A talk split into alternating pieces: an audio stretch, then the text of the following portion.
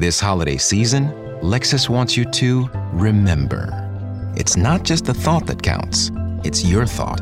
Because no matter how much time you spend picking out the perfect gift, the only thing they'll really care about is that it's from you. Here's to experiences they'll continue to cherish. Season after season. Make this December one to remember. Together. Click the banner to discover more. Experience amazing at your Lexus dealer. From Belly Up Sports and the Belly Up Podcast Network, you're listening to the Sports Stove Podcast with your host, Vince Stover.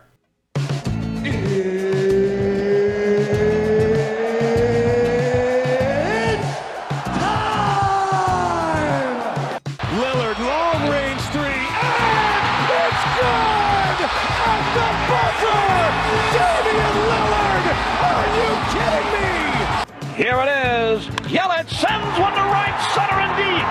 Get up! Get up! Get out of here and go! Welcome to today's Sports Stove podcast. Today we have a special episode for you. We're starting off with an interview with former Green Bay Packer fullback John Kuhn. Had some technical difficulties, so we only got the first about 13 minutes of the interview recorded, and uh, then from there it got shut down. So, uh, so it'll kind of end abruptly. But uh, good conversation with John Kuhn. Sure appreciate him being on with us. Think you'll enjoy it. We talk about uh, Ben Roethlisberger, Drew Brees, Aaron Rodgers, Brett Favre, uh, Green Bay, Pittsburgh, New Orleans, the teams that he played with, and a little bit about his college career as well. Then, after we're done with the John Kuhn interview, uh, me and my dad are going to go through and begin our Major League Baseball preview. Today, we are focusing on the American League East. So, we'll give you a breakdown of each team in the American League East. We'll talk a little bit fantasy baseball as well as win totals there. Uh, so, that, that follows the John Kuhn interview. Will be me and Dad talking AL East, and we're going to continue that Major League Baseball preview here throughout the month of March and give you a division each episode. So make sure you stay tuned for that as well. The the episode today is brought to you by Blue Coolers, and we have a link in the podcast note for you to go to. It is almost camping season. The weather is warming up. Uh, fishing season's about to start as well. Sports and different things happening, and you need a dependable cooler. They have a 55 quart cooler at Blue Coolers. It's five star rated. It's their best seller very affordable uh, as well as high quality. It has a 10 day ice retention. That's right, it keeps ice good for 10 days. Uh, it has a five year warranty as well. So, a lot of good things happening at Blue Coolers.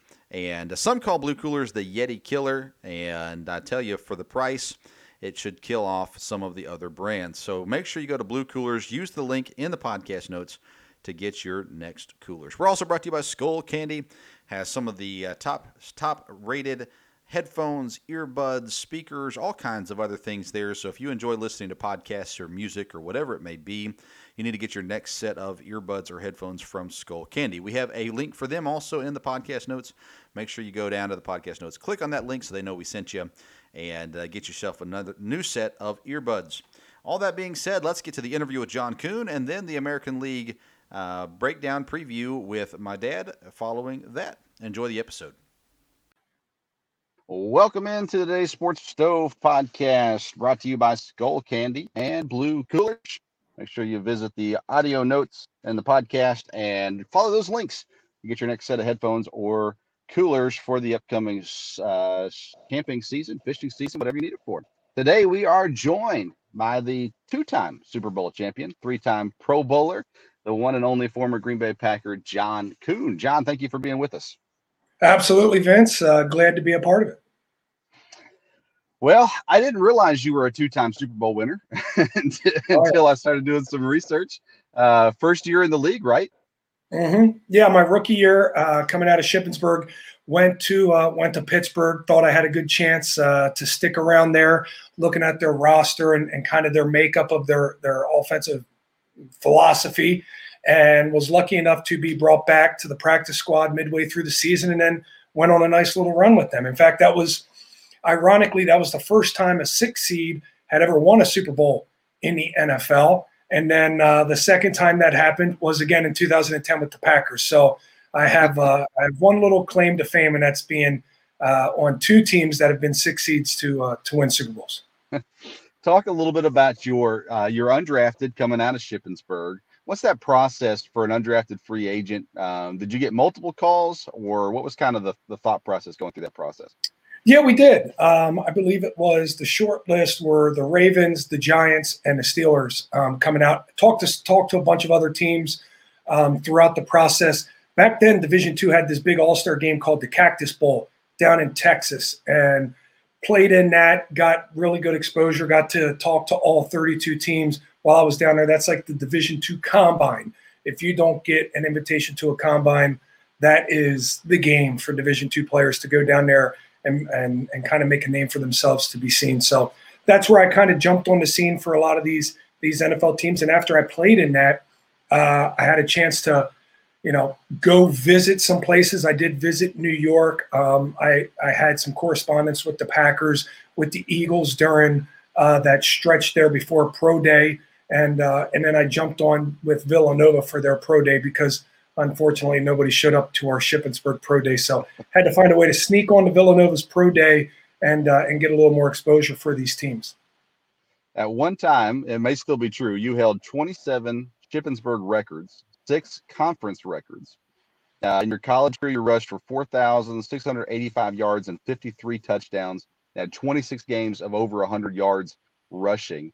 And so when you were coming into the NFL, was it always going to be fullback or were, was it kind of a mixture between running back, fullback, things like that? Yes, I think my skill set, uh, my physical size, and my lack of, I'll call it elite speed, made it so that the fullback was the natural position for me.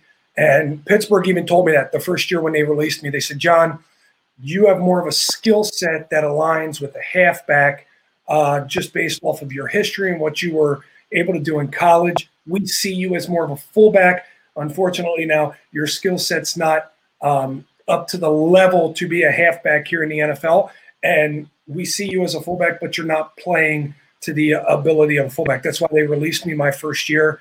Um, but I was I showed enough in camp that they felt comfortable bringing me back to the practice squad to be a development type guy going forward. And and that's what I took advantage from that first year was when I got back to the practice squad. Then instead of having four or five weeks in training camp to learn how to play the true fullback position in the NFL, I had the remaining portion of the season, which turned out to be 10, 11 weeks, something to that nature, that I could really sink my teeth into trying to learn the position of fullback in the NFL. But I do think my past history of playing more of a halfback role um, coincided very well with what I was able to do in Green Bay, especially at the third down back position, being able to catch the ball and and uh, make some things happen with the ball in my hands in the open field. Um, not quite to the level of a halfback, but still a, a, a reliable guy out of the backfield to be able to catch the ball. So it's funny how things work. It turned out that my halfback skills were something that I leaned on later in my career, but it was the learning curve of the fullback position that that took a while to catch on.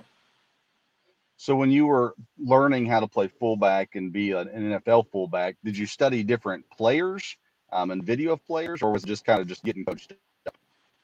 Well, I, I, was I was blessed in the room that I was at in Pittsburgh. Dan Kreider was the the starting fullback, the guy ahead of me. He's a guy that I trained with regularly in the offseason. Our hometowns are close together. Spent a lot of time with him, picked his brain. Um, didn't just have to learn how to play fullback between the lines. I had to learn how to study as a fullback. I had to learn how to train as a fullback. I had to learn um, what things were necessary uh, to be successful before he even stepped on a practice field. And by spending day in and day out with him and and uh, and his just gracious personality to to not feel threatened by me and just let me be a sponge next to him was was monumental in my growth as a as a young player. And I took everything that he did um, off the field and on in the meeting rooms would uh, would constantly ask them questions, and he was one of the more respected fullbacks in the league at that time. So being able to learn with him side by side in the same room was invaluable for my growth early on. So in your you played for three teams in the NFL. You started with Pittsburgh, went to Green Bay, and then New Orleans. So that's Roethlisberger, Rodgers, and Brees. so, how were those guys alike, and how are they different? Yeah, and uh, and I actually crossed over one year with Brett, so I was able to play with Brett mm. Favre one year as well in Green Bay.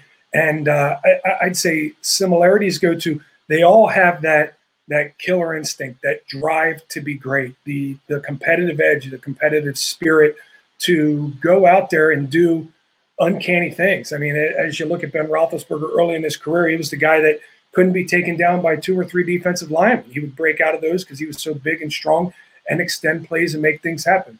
Brett Favre, they called the gunslinger because he wasn't ever afraid to throw a ball into any space. Aaron Rodgers is kind of the natural. He's just a guy that uh, between his brain and his arm, he's got a set of skills that and, and gifts that that just cannot be stopped when they're when they're clicking and they're on the same page. And then Drew Brees to me is the ultimate uh, student of the game. He knows everything that's going to happen at any point in time and uh, and and it's his mind really that that manipulates defenses and really makes him so great. So all of them really use that to be as competitive as can as can be, to be uh, really an alpha at the quarterback position and and the true leader. Uh, they were all true leaders on our offenses. So those are quick comparisons. I kind of gave you a list of uh, you know things that they were different. Uh, Drew wasn't breaking tackles from six linemen extending plays. He's throwing the ball on time. Uh, Brett was more of a gunslinger, wasn't afraid to throw anything into any type of space, no matter uh, the outcome, good or bad. Aaron's more calculated in his process, and he's very good at, at how he knows exactly where to go with the ball. That's why he has the highest touchdown to interception ratio in NFL history. So, all really great quarterbacks, all in the Hall of Fame when their day when their day comes and truly a blessing to play with each and every one of them. So you're running behind and blocking with offensive linemen uh, in the NFL. They're starting to get a little bit more, it seems like, publicity uh, more recently, uh, especially the tackles. But, but nonetheless, uh, what were some of the guys you played with um, in the blocking game that stood out to you that maybe not everybody else would have seen or noticed? Well, I can remember early on in my career, uh, you know, the Jeff Hartings of the world, the Alan Fanecas of the world, uh, there in Pittsburgh um, really, really showed me what a good offensive line is. Uh, the communication, what it takes, um, the strength, um, the the the gusto to go get it in the run game, but also have kind of the footwork and reliability in the pass game. And that transitioned very easily uh, into Green Bay, where they've had a tremendous line for well over a decade. You're talking about guys like Josh Sitton, TJ Lang, Scott Wells, Mark Tauscher, Chad Clifton, um, David Bakhtiari. I mean, all Pro Bowl guys. Corey Linsley now, Elgton Jenkins now. So um, th- th- those guys, when you have a good line and you can bring young, talented linemen in the draft underneath them, it's easy to teach them again how to be good linemen. Um, so I haven't just been blessed to play with good quarterbacks. I've been blessed to play with tremendous linemen throughout the course of my career as well. It showed with our offensive numbers, whether it was in Pittsburgh, Green Bay, or down in New Orleans. You know, with Terron Armstead and uh, and and some of the Ryan Ramczyk guys down there. It, it, really shows. Offensive line is where the whole thing kind of starts. It's great to have skilled weapons and and guys, but it, that offensive line is really what makes an offense. This holiday season, Lexus wants you to remember. It's not just the thought that counts; it's your thought. Because no matter how much time you spend picking out the perfect gift, the only thing they'll really care about is that it's from you. Here's to experiences they'll continue to cherish. Season after season. Make this December one to remember. Together. Click the banner to discover more. Experience amazing at your Lexus dealer. Hi, I'm Maria. And I'm Mike. And we're Team, Team ready. ready. Black Hills Energy knows your home is where your heart is, so they want you to be ready. It's all about keeping you safe, prepared, and making your home as energy efficient as possible. Everything from how to weatherize your home to how to stay safe during extreme weather. Be ready for anything. Go to blackhillsenergy.com slash team ready. So uh, you spent most of your time, of course, in Green Bay and next to Rodgers how much does do guys from different positions help in the NFL help with for instance, your position, you know, I mean, I assume Rodgers was pointing out some things. I'm assuming you know line are helping with some things, other running backs, things like that. So the guys from other positions, how much impact do they have on helping you in your position? Well, it, it's a team, right? So you got to work things all together, and uh, having great wide receivers like Jordy Nelson, Davante Adams, um, Greg Jennings, Randall Cobb, that helped in uh, in third down in the pass game because I I knew uh, there's a time clock, and I knew if I could block the guy for a certain period of time, these receivers were going to get open, and Aaron Rodgers, being a great quarterback, was going to be able to find them. Uh, you, you, talk about um, Jermichael Finley and uh, and and some of the other Eddie Lacy, some of the other guys that fit in there, um, being able to have Jermichael Finley on the line, being able to control a defensive end in the run game, knew that I meant I, I didn't have to look so much in his direction for help on the way through. Eddie Lacy uh, was a godsend. I I said I told Eddie early on in his career when he came to Green Bay, I said you may have just extended my career five years because we're going to be able to run the football really well, power football now, and I'm going to get to show a side that I haven't been able to show for a couple years. So playing with great players makes other players even better. I, I and I've always said that I believe Aaron Rodgers and playing with Aaron Rodgers has has really helped elevate my game, my career, and I believe he's done that for all of the teammates that he's played with. Um, how are the organizations different? Pittsburgh is known as a very patient organization. Um, you know, just a few head coaches along the way. Green Bay has its own unique um, uh, aura about it. New Orleans, more recently, especially. So, how are those organizations? What did you see in them that were different and uh, that kind of stood out to you and while you were there? You know, not a, not not a whole lot of differences, right? Um, the Benson family has owned the Saints forever. Um, the Rooney family has owned um, the Steelers forever, and the Packers have, you know, never had an owner. So because of that, very stable foundations, very uh, strong uh, structure with how they do things, uh, and especially in the last 10, 20, 30 years, very stable at the head coach position uh, for all three franchises, and and I think that makes them all a part of that echelon. In the NFL, we used to say at the start of a football season, you could always say there's about 10 to 12 teams that can win a Super Bowl going into the season. It's going to be the same five or six, the same cast of characters every year in that discussion with a sprinkle of a couple more up and comers. But the Steelers, the Packers, the Saints, because of their strong ownership, uh, their strong foundation um, with how they do things, uh, general managers stick around, head coaches stick around, really good players, franchise players stick around. Because of that, we always knew that those three franchises, we always knew we had a chance to to make a deep run and, and possibly win a Super Bowl at all those places.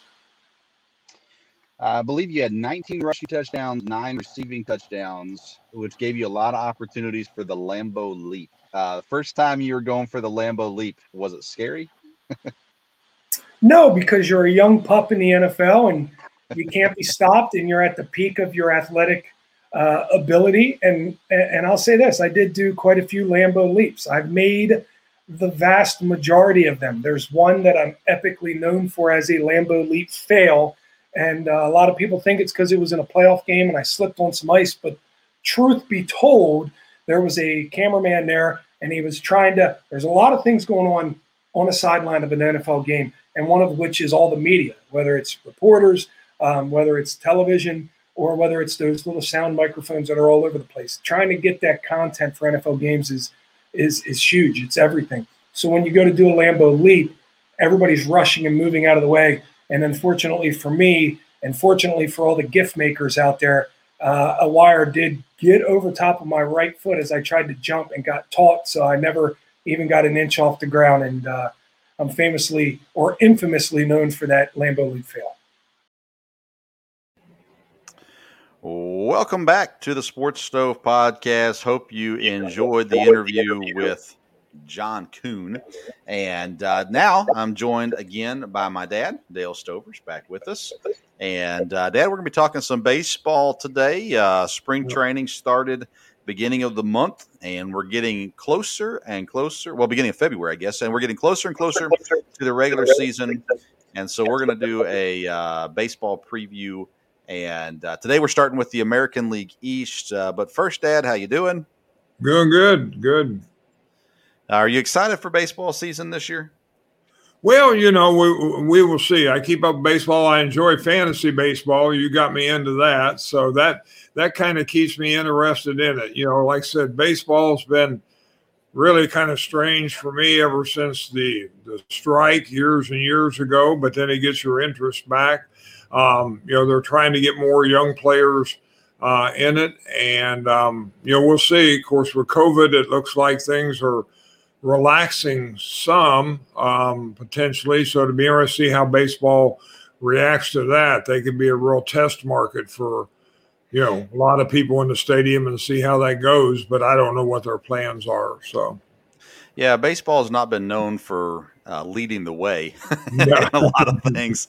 No. Um, they really blew an opportunity last year. Um, they could have done stuff, played games earlier on than they did and uh, they chose to kind of wait it out and ended up kind of getting left in the dust on that one. Opening day is April the first. We're playing uh, plan to play 162 games this season, mm-hmm. and uh, we'll see how all that shakes out. Uh, I mean, we've been doing fantasy baseball now for good night. It's been a while, hasn't it? Yeah, yeah, it has. Yeah, you know, as a kid, you watch baseball, and so I uh, I did too, of course. And then, yeah, once the strike hit, we kind of didn't watch baseball for a long time. and about the McGwire Sosa stuff, when it started kicking back up, was about the time we got back into it. Yeah. No, that was true. And like I said, I, I grew up um, listening to my, I had an uncle that lived with us that listened to ball games on the radio every night, uh, the Cardinal games. And uh, so I, I grew up a lot with baseball, baseball cards, and all that. Uh, of course, then, you know, we lived at, at the camp for many, many years, and I was kind of busy in the summer. And so baseball, I kind of didn't keep up with until the fantasy league came back uh, into it. So, um, but yeah, we, it, like I said, there's some good players out there. And to me, baseball, again, it's, you know, it's always switch, switch teams as much as anything, you know, um, with free agency. And that, that makes it tough for me because I, I remember – you know, you think of a team, you think of a player, and he was there his whole career. Um, but you know, you, you, know, Mr. Met, Mr. Reds guy, but now you don't have any of that. So um, it, that, that makes it different. But um, there's some exciting, exciting games for sure. Um, the Cardinals thing is interesting because you know I was in Indiana for three years and everybody really liked the Cardinals, and so what was the deal? They, um, some of our listeners already know this, but back back in the day, didn't I guess St. Louis had a radio station that reached like pretty much the whole Midwest region? Yeah, KMOX was one of the biggest AM stations. It's one that at night you could pick it up just about anywhere there were about three stations around. I think one in New Orleans, one in Boston, and one and KMOX. But K, and again, you know, I only lived a couple hours from St. Louis, but uh, no, it was big. Jack Buck was the guy there a lot, and um, and yeah, so I, think St. Louis, the Cardinals are real well known because again, you could pick their games up. Uh, that changed when Turner started his network and the Braves were on TV all the time uh, and then that kind of changed the baseball on the radio thing. Yeah, and uh, what WGN would have the Chicago games on there on TV as well, and then yeah. next thing you know, New York had their own station and kind of went from there. But all right, well, let's get right into it. Uh, we're previewing each episode here uh, over the next several episodes. We're going to be previewing a division in baseball and getting our thoughts on here. So, Dad, we're going to do the AL East today. Uh, we're going to kind of go team by team, and uh, I've got some stuff here. I've got the um, their key losses, key additions. I have written down their projected lineups and their rotation. We might not go through all those specifically. We'll talk about some fantasy guys on each team, and then we'll talk win totals as well. I don't know if you did any looking at that, um, but uh, we'll, okay. So we'll. I've got the win the numbers here, and we'll talk about that as well. So let's go in alphabetical order. We're starting with the Baltimore Baltimore Orioles. Uh, key losses they lost first baseman Renato Nunez, shortstop Jose Iglesias, and starting pitcher Alex Cobb. Uh, only key addition that they have, and I don't know if you'd call it a key addition or not, but Freddie Galvis at shortstop uh, there. He's penciled in as the starting shortstop uh, here for Baltimore this year. Um, I'll go ahead and do their projected lineup. They got Austin Hays, DJ Stewart, Anthony Santander, Trey Mancini, uh, Chance Sisco, or Pedro Severino at catcher, Ryan Mountcastle, Freddie Galvis, Rio Ruiz, and Yolmer Sanchez. Their uh, lineup, their starting pitchers, the rotation is John Means, Keegan Akin, Dean Kremer, Jorge Lopez, and Bruce Zimmermann. All right, Dad. Baltimore Orioles. Um, at one point in life, they were decent, but they have not been good for a while now. Uh, what are your thoughts on Baltimore coming into the season? Well, you know, every, everything you read is that they'll be near the bottom. I mean, they're definitely, I guess, rebuilding. Uh, I don't know how their farm system is. I do know, you know, in recent years, when you get a team that's on the bottom, you know, if a couple of their farm players come up and do well, depending on the rest of their division, um, you know, they can kind of surprise people and make a move. I don't know that Baltimore's ready uh, to do that. I mean, everything says that they'll be um, down near the bottom. Yeah, um, they. I mean, they've got some young talent. It appears, but I mean, in Major League Baseball, typically young talent isn't what does the trick. So you're talking more about right. the rebuild. Baseball is so weird about how they do that. I mean, it seems like a, the team gets a really good player, and you would think you'd build around that really good player, but a lot of times they just trade them off uh, yeah. for somebody else and they rebuild. But that worked for the Astros. Uh, it worked somewhat for Tampa, but outside of that, it hasn't been uh, great. I'm looking right now to see uh, farm systems. I'm trying to find Baltimore on here. They are, come on, where they are number seven uh, farm system. So their farm system's pretty decent. Uh, according to this, this is from prospect1500.com. It says they have one of the most improved systems in the game. Uh, top level talent is potentially game changing. The depth should only continue to improve as they finally dive into the international market. Uh, that's according to Ryan James uh, from prospect1500.com. Uh, there. Uh, let's talk what really people care about the most. Unless you're a Baltimore fan, all you care about is fantasy baseball. So, what are some names uh, you found to keep an eye on in Baltimore? the guy I kind of like is this Ryan Mountcastle. Um, you know, he came on last year. He's really young, but he's quite a hitter. Uh, could develop, you know, in recent years. A guy comes up, you know, you don't know when he ends up good last year, how will he pick up on that this year? But from a fantasy standpoint, he's a multi-position guy, and um, and you know, he, he's a name that's kind of stuck out to me. I think I had him at the end of the year last year, and as I've read, it sounds like he's a guy there. Um, Santander, the outfielder. I think he has some potential. Uh, from there, of course, Mancini is your biggest name uh, on there, and um, so you know it, will be interesting. You know, sometimes you get a team, the team's not that good, but you can get a fantasy guy that really can do well. But it helps if he has a team around him most of the time, especially on the pitcher end of it. And I don't know if they have any pitchers that stand out. Um, you know, from there. Yeah, like you said, Mancini's the main name that you know. I had Santander for most of the year last year in our fantasy league, and uh, he did a lot of good stuff for me. I think when you're looking at a team like Baltimore, talking about fantasy value, you want to get guys in the top half of the lineup. Uh, those guys in the bottom half aren't going to give you a ton of value just because they're not going to bat a whole lot yeah. on, a, on, a, bad team. Uh, so, uh, yeah, Santander's a guy I've got my eye on, not as an early round pick, obviously, later in the draft. Then uh, two of the pitchers, they got a lot of young pitching in Baltimore, but John Means and Keegan Akin both uh, seem to be guys to keep an eye on as value picks later in fantasy drafts uh, in the pitching world as well. And it kind of depends on what you, you know, this is hard for us because we're in the same fantasy league. And then I don't know. I, th- I, think we have a couple guys that listen to the podcast that are in our fantasy league too. So I know we don't want to give away secrets before our draft at the end of the month. Um, but you know, when you talk about pitching, it, it matters what you value. Uh, I mean, if you value strikeouts, if you value wins, if you value ERA, those are the kind of things that you got to look at for each individual player. Because what one person says, hey, this guy's a great fantasy pick, if it's not what you value, it doesn't matter anyhow. But Means and Akin, both young, young, young pitchers. And if you're in like a dynasty league, Uh, and even a, if you're in a deep keeper league, it might be worth looking at as potential for down the road, especially if Baltimore is going to continue to improve because of their depth.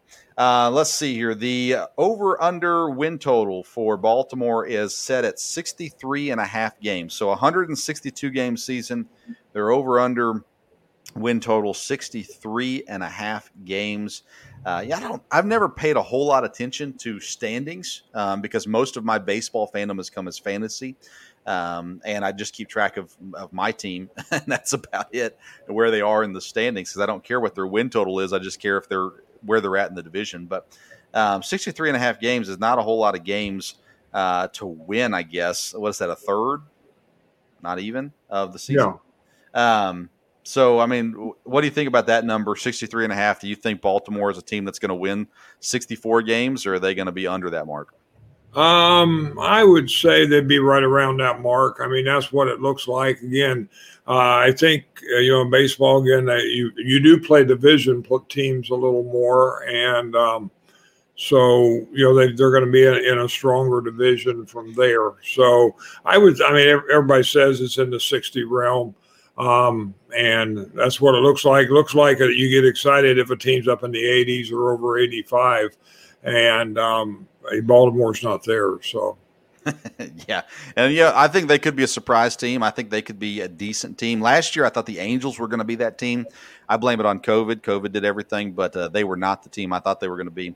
Baltimore now with this young core, they got some hitters, they got some some decent pitchers, but they are in a tough division as we look at the rest of the division here in just a second. Um, 63 and a half is obviously a fair number. And uh, I think I might even lean slightly over on that. Uh, still in the 60s, maybe the 65, 66 range or something with that. All right, let's move on to the next one. The next one is the Boston Red Sox. Uh, key losses for them, two outfielders, um, Andrew Benintendi and Jackie Bradley Jr. We'll talk more about Bradley when we get to the NL Central. But um, key additions they brought in outfielder Hunter Renfroe, second baseman Kiki Hernandez, and starting pitcher Garrett Richards. All guys that are slated in to be uh, starters and key contributors for the team. Their projected lineup is Alex Verdugo, Xander Bogaerts, Rafael Devers, JD Martinez, Christian Vazquez, Franchy Cordero, Hunter Renfroe, Bobby Dalbec, and Kiki Hernandez. The starting five rotation is Nathan Eovaldi, Eduardo Rodriguez, Garrett Richards, Martin Perez, Nick Pivetta. That's until Chris Sale gets back in late April. Uh, right now is when they're planning on Chris Sale being back into the rotation. Uh, so let's start with the uh, Boston Red Sox. What are you seeing with them? What are your thoughts on them coming into the season? Well, uh, again, as I read that a little bit about them, you know, people say they're they're kind of you know up and down, not a lot of stability there. Of course, they brought back um, their manager, and um, you know, again, they're in. I, I have always kind of liked the Red Sox. They've obviously got some good players when it comes to fantasy. Uh, you have some guys there that that you know always do well, but um, you know, again, they're going to be in a division. You know, most everybody's got them slated fourth in the division. I don't know if they'll rise above that or not. I I can't say I ever knew that you liked the Red Sox at all. What where did that come from? Um, again, way back in the day, um, I remember one of the first World Series. I remember I was not a Cardinal fan. Everybody would like the Cardinals back home, and um, in 67 uh, the red sox were in the world series with them the cardinals didn't win that one but i kind of i kind of started to know a little bit about them and just know a few players from there and again like i said i haven't kept up with baseball a lot so i wouldn't say i'm a red sox fan but it's not one of those teams i see and say oh boy i don't like them at all so yeah it's not the yankees so um uh, well, we should probably say this for our listeners, not just so they know uh, kind of who's who is the main baseball team you cheer for? Uh, the Giants, San Francisco Giants. My first um, sports hero was Willie Mays. Uh, I still think he was the best baseball player all around that's ever played. And of course, I remember McCovey and those guys. And so I've just kind of stuck with them. Um, And of course, you know, not too many years ago, they were they won a couple World Series, so that was kind of exciting. Uh, but they had a good, really good manager then, which I think was probably the difference on that. And um, but um, yeah, the Giants would be who who I cheer for. And like you said, when I look at standings, I'd look to see where they're at. Um, you know, how far behind the Dodgers are they, and we go from there. So. I cheer for the Brewers. That was a late in life decision by me. Um, that was a large part in due to that they were the uh, uh, the AAA team in Nashville was the affiliate for the Brewers about the time I was looking to get back into baseball. So, anyways, so that's good for people to know kind of where our allegiances lie. But both of us are really more just sport fans nowadays, with the exception of football. Uh, just kind of enjoying certain players or different things like that. Uh, Boston, they have the number 19th ranked um, farm system, and they've got the fourth overall pick in the upcoming draft as well. So they have potential to uh, get a pretty top talent there uh, in the system. The pitching is interesting. Um, uh, well, let me. I'll let you talk first on the fantasy stuff uh, for Boston. Um, I mean, to me, the guy that jumps out is Devers. He's come along since he was um, you know, came along kind of as a, as a rookie or as a young player. Looks like he's probably the strongest of the bunch. Um, Bogaerts, you know, is good. Uh, he has some flexibility as far as positions is concerned. Um, you know, did a little bit of reading, and you know, it looks like their catcher has some potential. Was rated uh, kind of high. Um, Martinez, of course, is the DH, and um, a guy that they seemed high on. And again, you know, you and I in fantasy leagues never jump real quick on relief pitchers and closers, but apparently they've got a pretty good one there in Barnes. Yeah, um, I I go for the most part. I go with the philosophy of save the closers for the end of the draft, and then just kind of move throughout the season, changing whoever's the hot hand. Uh, unless the Brewers have a hot hot hand like Hader, uh, Knebel back in the day as well. Um, but yeah, I typically stay away from closers as long as possible. Um, yeah, Martinez, Bogaerts are the the the stays. Devers, I I got burned by him one year. I don't go back to that well, uh, so, so I'm done with him. Um, and same with Vazquez. Last year, I got burned on Vazquez, but uh, let's see here. Then there's a lot of people high on Alex Verdugo, the center mm-hmm. fielder for Boston. He's he's slated right now, predicted to be the leadoff batter. That's a good spot. Anytime you get a leadoff hitter, typically yeah. you can at least find some value somewhere uh, in there. And then also, I'm a fan of Eduardo Rodriguez. He's number two on the pitching list right now behind Eovaldi. But uh, it, again, it depends on what you value at pitcher uh, in fantasy baseball. But uh, I've always found Rodriguez to be a guy. Not I wouldn't draft him, but he's a guy I keep my eye on and pick up if I have someone get hurt or something like that.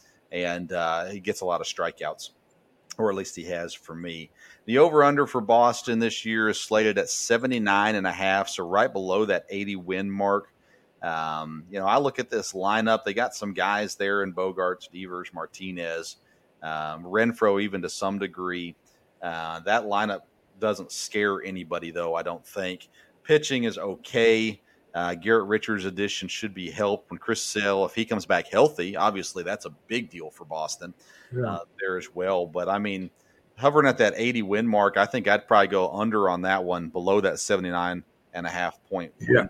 Yeah, I'd agree with that. I think that'll be hard to get to 79. Yeah, and I think if Baltimore improves at all, that's going to affect Boston as yeah. well. That's win totals.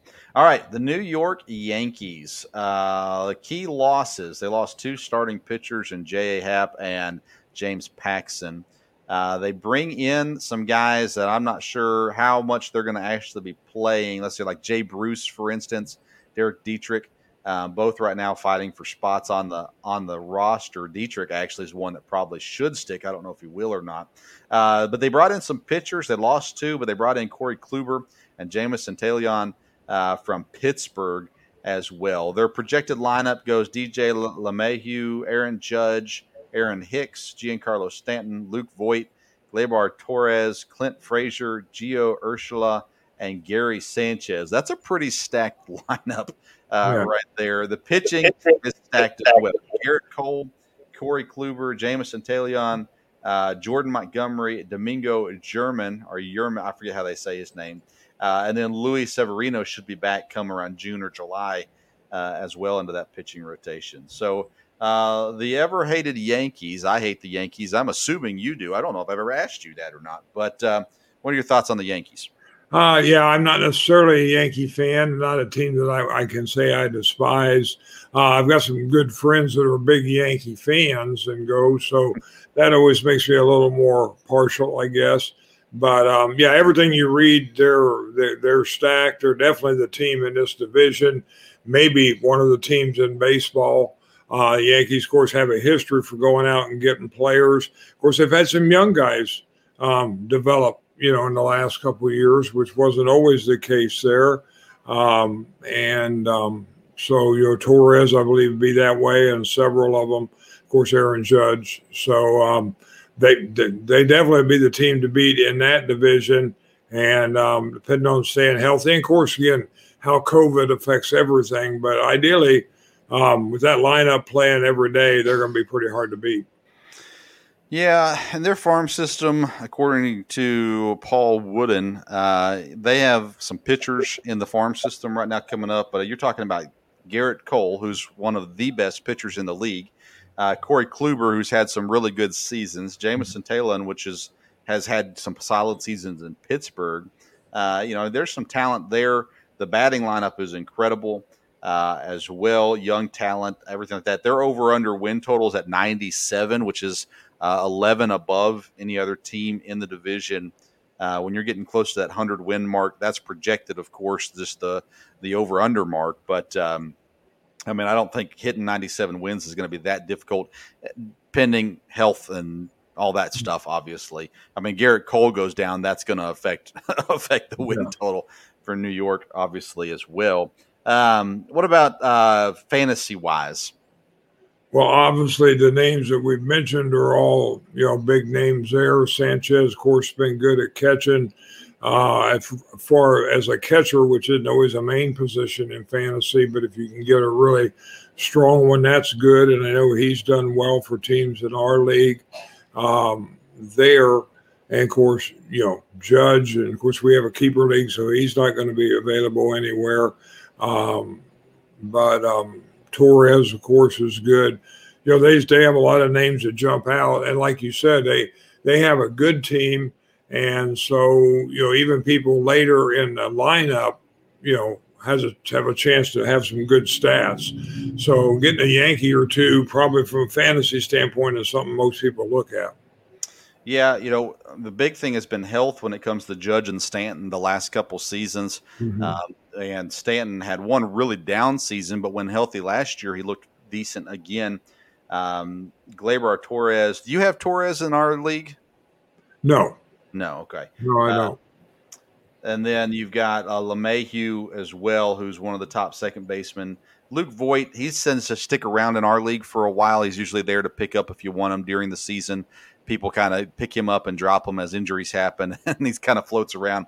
But he can provide some power numbers for you as well. Obviously, Gerrit Cole um, is top pitcher. Kluber, Taillon, there, there's definitely some value there uh, in those guys. They've got some relief pitchers too. I just don't like to talk about relief pitchers uh, at all. Uh, let's go on to Tampa. Tampa Bay is uh, let's see your key losses. They lose Hunter Renfroe and then two starting pitchers, Charlie Morton and Blake Snell in the offseason. Key additions, they they bring in three pitchers in the offseason. Rich Hill, Chris Archer returns, and Michael Wacha from uh, St. Louis also there. Their projected lineup is Austin Meadows, Brandon Lowe, Randy Arozarena, uh, Ji-Man Choi, uh, Manuel Margot, Joe Wendle, Willie Adams, Kevin Kiermaier, and Mike Zunino the pitching rotation is Tyler Glasnow, Rich Hill, Chris Archer, Ryan Yarbrough, and Michael Wacha as well. What are your thoughts on Tampa? Uh, they were kind of the the down and out team not too long ago, but they keep sticking around. It seems like each season. Yeah, they really did. They were a surprise last year. It looks like, um, again, you know, people are, are, kind of high on them. On the other hand, you know, they could drop. It looks like they lost more than they gained on the pitchers.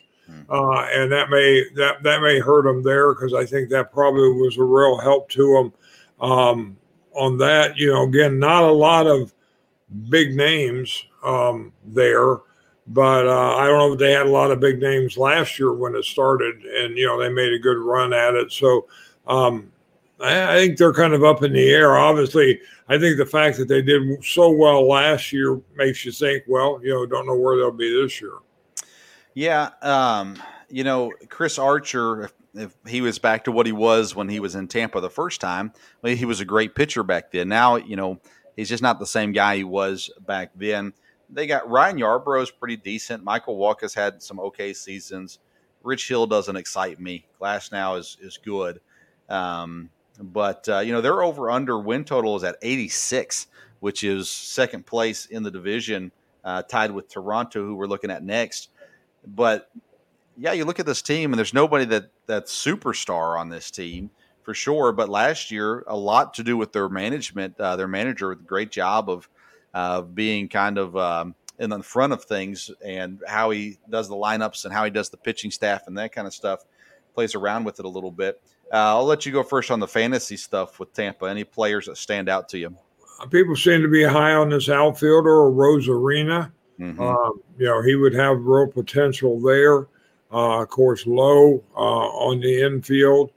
Um, Meadows is a guy that bounces around, you know, but um, sometimes, you know, can be a help depending on a main guy you can count on. Um, their pitchers, again, they're supposed to have a good relief pitcher in Anderson. And of course, you got Glasnow as a starting pitcher. Um, you know, probably as their ace coming into it. So again, not not a lot of big names that I could see on that. Things that jumped out at you. Um, probably be a team that you take a chance on somebody and just keep an eye on them early. And you know, they're, they're going to have somebody that's going to have a, couple, a good year, a couple players. Yeah, uh, to me, Tampa is the value team as far as drafting guys in fantasy. None of these guys are you going to want to take in the first few rounds, but as the draft goes on, there's some guys to definitely watch. Arozarena, he had a great uh, season last season, came on late, uh, was kind of a, a, highlight reel there late. So it'll be interesting to see how that carries over to a full season. Uh, Brandon Lowe is a guy that I probably stay away from, but he has some fantasy value. Austin Meadows, I've had on my team multiple times, and uh, he's kind of a guy that I'll I'll take later in a draft or something like that because he provides some decent numbers. Uh, first baseman Ji-Man Choi, he's he's great as far as a um, social media follow, as far as entertaining. Uh, he was in Milwaukee for a little while and uh, ended up going down to Tampa. He's a power hitter. If he gets going, he can give you about two months solid stretch of home runs. Outside of that, he's not great to have on the fantasy team. But if a guy gets injured and you need a first baseman with some with some power, he's a guy uh, there for you. Tampa Bay, according to prospects1500.com, is rated as the number one farm system. According to Jake Weiner, he says, led by a consensus top prospect in baseball, the Rays farm system boasts a bevy of elite hitting and pitching talent. A harmonious blend of international scouting, consistent drafting, and high end player development has continuously allowed the farm to produce players ready to contribute at the next level. So they've got guys uh, coming up uh, in the next year or two as well that could make kind of like Baltimore. It might you might in two years Baltimore and Tampa might be the teams to watch depending on what happens with them. Uh, let's move to Toronto. I don't have any key losses for them. They kept most of their roster intact. They did add outfielder George Springer and uh, closer Kirby Yates. I'll throw him in there, even though I don't like to talk about relief pitchers, but he's a big addition for them. Mm-hmm. Their projected lineup is George Springer, Marcus Semien, Bo Bichette, uh, Teoscar Hernandez, Vlad Guerrero, Cavan uh, Biggio, Lourdes Gurriel, Rowdy Tellez, or Randy Grichuk at the DH position, and then catcher Danny Jansen. Uh, pitching staff is I never remember how to say this guy's name. Hin Hyun-jin Ryu. Uh, I don't think that's right, but anyways, Robbie Ray, Nate Pearson, Tanner Roark, and Steven Matz. Uh, when I think of Toronto, the only highlight I think of Toronto was their World Series back in the day. Um, outside of that, I never think of great baseball in Toronto, and I know that's probably bad. But what are your thoughts on the Blue Jays? Uh, well, again, you know, I think the report on them is they have lots of potential. Um, I think it's kind of the opposite of Tampa, where there wasn't any names that jumped out. There's a lot more big names in Toronto, especially when you look at the fantasy uh, part of it. People that are you know more familiar or you ha- has a lot of potential um, to help there. Um, again, you know they, they seem pretty solid. Again, they didn't have any losses, so again. Is it better to make a lot of moves and try to improve your team, or you know, if you got a pretty solid team, um, stay with it, and they've kind of stayed with it. So uh, you know, it'd be interesting, interesting from there. But they have some names, and Springer, you know, obviously could be a help to them to add to a pretty strong lineup already. Yeah, they are incredibly young, and with guys like Bichette and Guerrero, Biggio um, being the main guys, Hernandez in there, of course, as well.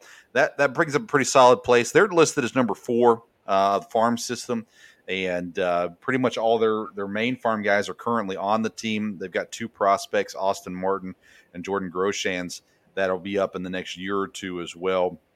Um, but uh, this team, they've got their over under win total at 86, just like Tampa, so second place in the division.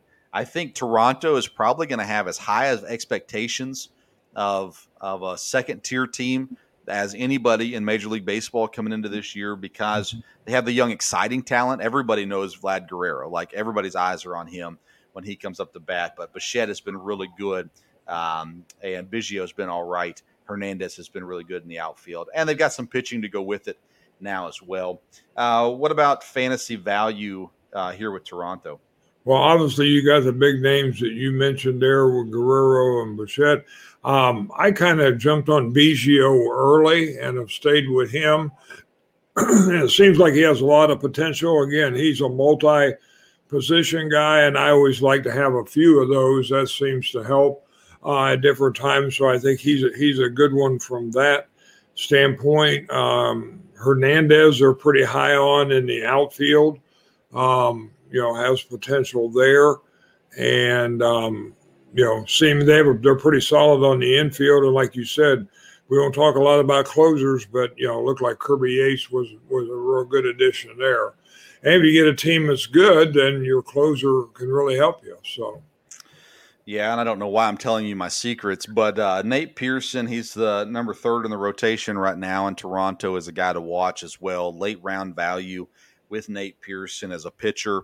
Um, he's a guy to, to, keep an eye on. Robbie Ray, um, I'm not a huge Robbie Ray fan as far as fantasy value goes, but uh, Pearson right behind him in the rotation is kind of going to take take that next step forward. I think this year would be a guy to watch moving forward. Other than that, the main guys, uh, Guerrero, Bichette, uh, you know, you've had Biggio. I'm not a huge Biggio guy either when it comes to fantasy.